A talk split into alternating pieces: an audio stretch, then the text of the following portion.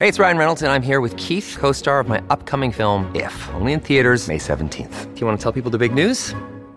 All right, I'll do it. Sign up now and you'll get unlimited for $15 a month in six months of Paramount Plus Essential Plan on us. Mintmobile.com slash switch. Upfront payment of $45 equivalent to $15 per month. Unlimited over 40 gigabytes per month. Face lower speeds. Videos at 480p. Active Mint customers by 531.24 get six months of Paramount Plus Essential Plan. Auto renews after six months. Offer ends May 31st, 2024. Separate Paramount Plus registration required. Terms and conditions apply if rated PG. The wood stove was used obviously to keep her, herself warm. It unfortunately got away from her. It got to a dumpster uh, set and what we had inside there, it appears to be some sort of flammable liquids. It exploded, and unfortunately, her hands were burned. Fortunately, uh, burns weren't extensive. Very fortunate uh, not to have any serious injuries. The voice there you're hearing is Toronto Fires um, Chief David Quinn talking about uh, the latest encampment fire. Which, if you were driving on the Gardiner um, on when, Tuesday, Tuesday night, during rush hour. You may have seen it. It was around the Fort York. It was actually by the Fort York, very historic buildings. And um, this involved several tents spread to some trees. Uh, they were able to contain it, contain it, and thankfully the person burned is going to be okay, but it is lucky. But we are into the cold temperatures. This is now a daily risk, and we got record numbers of these camps. And this is just the second encampment fire we have had in days. So homeless advocates are asking the city to implement the recommendations of the Grant Faulkner inquest. You might not remember this, but this um, report was issued back in 2018, and it basically had a list of things that the uh, city of Toronto had to do, including distributing, you know, fire-safe equipment to encampment residents. I don't know where this is going in the program. I don't know if Toronto Fire has been able to uh, get tools in, but again, we have record numbers of people living in encampments, and we are just into the cold weather now, and we're already starting to see the fires. Let me bring in Jim Jessop, Deputy Fire Chief for Toronto Fire. It is great to have you. Uh, good morning. Thank you. Uh, thank you for the invitation. You know, we're at the start of the season already, and um, this certainly won't be the last. Thankfully, uh, no one was killed here, but we have had people die. Grant Faulkner, back, uh, back a few years ago, uh, was killed in minus 15 degree weather all because he was trying to stay warm. And then the camp that he was in caught fire. Inquest comes around and they put a whole bunch of recommendations forward. Have any of those been put in place?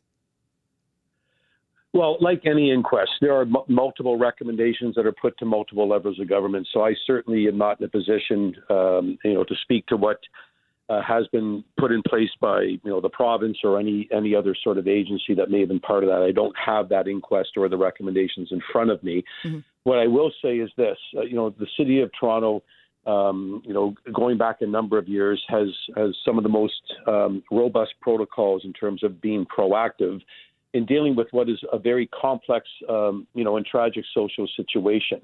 Um, you know, the interdivisional working group uh, uh, following the Ombudsman's report has been put in place, and Toronto Fire over the last number of years has been certainly one of the most proactive departments that I'm aware of in the country uh, in terms of what we have done, uh, you know, to try to mitigate uh, these types of situations. So, for example, we have uh, 20% of our public educators uh, are dedicated to visiting uh, the encampments, uh, providing fire safety information, speaking to residents, uh, looking for hazardous materials, and, and removing those when we do find them. So, for example, propane tanks and, mm. um, and fuel.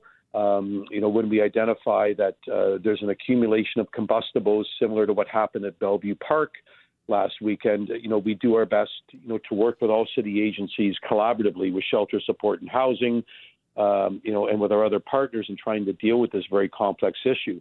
Uh, similarly, when we, we had uh, a number of fires a number of years ago increase, and the risk profile, given you know what we have all seen, especially with some of the flammable and combustible liquids.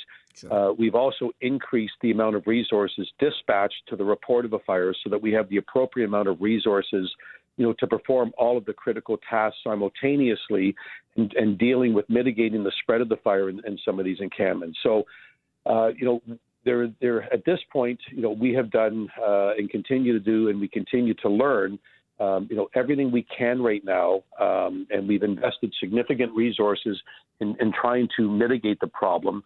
Um, and at this point, you know, it, it, it's something that you know that is much bigger than yeah. certainly Toronto Fire. Oh, f- for sure. Which is why you know you're talking, and my head's like, I don't know how on earth, you know, we're supposed to get even ahead of this or even keep up with it, given they're so spread out.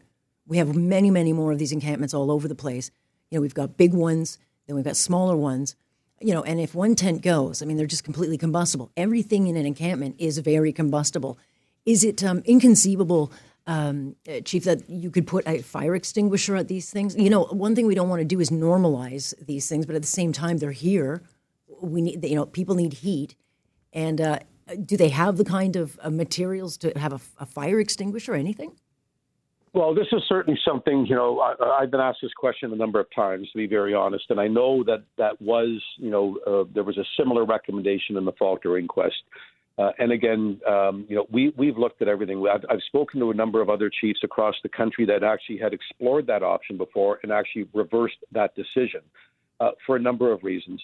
Uh, primarily, when you know we get into this type of weather, when you're getting into you know minus 10, 15, 20 degrees, uh, the other question we always get asked is, well, why don't we just go and install smoke alarms uh, in some of these structures? Oh, uh, and, the, and, and the answer is they're not designed to work outside in right. the cold. And so, what Toronto Fire does not want to do is provide a false sense of security where you know someone goes uh, to grab a fire extinguisher and it's minus 30 and it may not work. Right. Um, you know, somebody thinks that because they've installed smoke alarms in their structure outside uh, and it's minus 25, uh, they have a false sense of security because those devices, you know, are tested and designed to work under certain conditions, and certainly, uh, you know, outside for prolonged periods of time where they're not tested and maintained as required under the fire code, uh, we actually think it could be worse off by providing people a false sense of security. So, you know, we have made this strategic decision based on the best information we have, you know, to make the personal contact, to send our professional public educators uh, to the encampments, uh, to provide literature, to speak with, uh, you know, the occupants and the residents, uh, to work with them to help them understand, you know, if you're going to be out here, um, uh, you know, this is what is, you know, best recommended to protect you and your loved ones. Uh, and then from the reactive side, as I said, we've also increased the number of resources on our initial dispatch. So, um, you know, as I said, this is a complex, uh, tragic social problem that, uh, but you're absolutely right. Um, you know, we've had a number of fires in the last number of days, and thankfully nobody has been seriously injured or, or, or killed. Mm-hmm. Uh, but it's just a, it's a problem we're going to have to continue working together. You know, uh, uh we're one of many cogs in the wheel on this. Yeah, and we're not even like really uh, two weeks into the really cold weather, so we haven't even begun this. So, what is the biggest concern? Uh, for you and your crews this year, uh, given there are many, many more of these things and they're spread out all over the place? Well, you know, our, our fears are are, uh, are, are the same for any report of a fire. You know, our primary focus is life safety. Uh, you know, whether it's it's an encampment, whether it's an apartment fire like our crews responded to uh, last evening, or or the, the the tragic fire we had the other day at one of the shelter hotels. Mm-hmm. Uh, so, anytime Toronto Fire is dispatched for the report of a fire, our primary focus is on life safety. It's on search and rescue. And then secondary, it's on making sure that we contain the fire to either the area, unit, or building of origin. So uh, we apply the same principles uh, responding to, uh, you know, reported the fires and encampments. Again, which is why, um, you know, we, we've increased the number of resources initially dispatched. But because of the unique uh, risk profile that these encampments uh, have demonstrated over the last, last number of years, that is why, as the fire chief spoke to yesterday, uh, we strategically and, and deliberately have increased our public information, public education, and our outreach to those living, you know, in these uh, in these encampments to, um, you know, provide them the best information so that they can make, you know, informed decisions on their fire safety.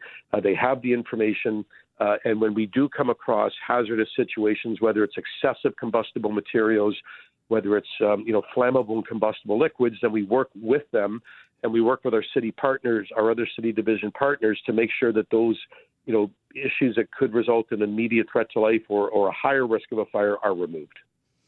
Boy, oh boy, very big challenge, no question about it. I appreciate your time on it.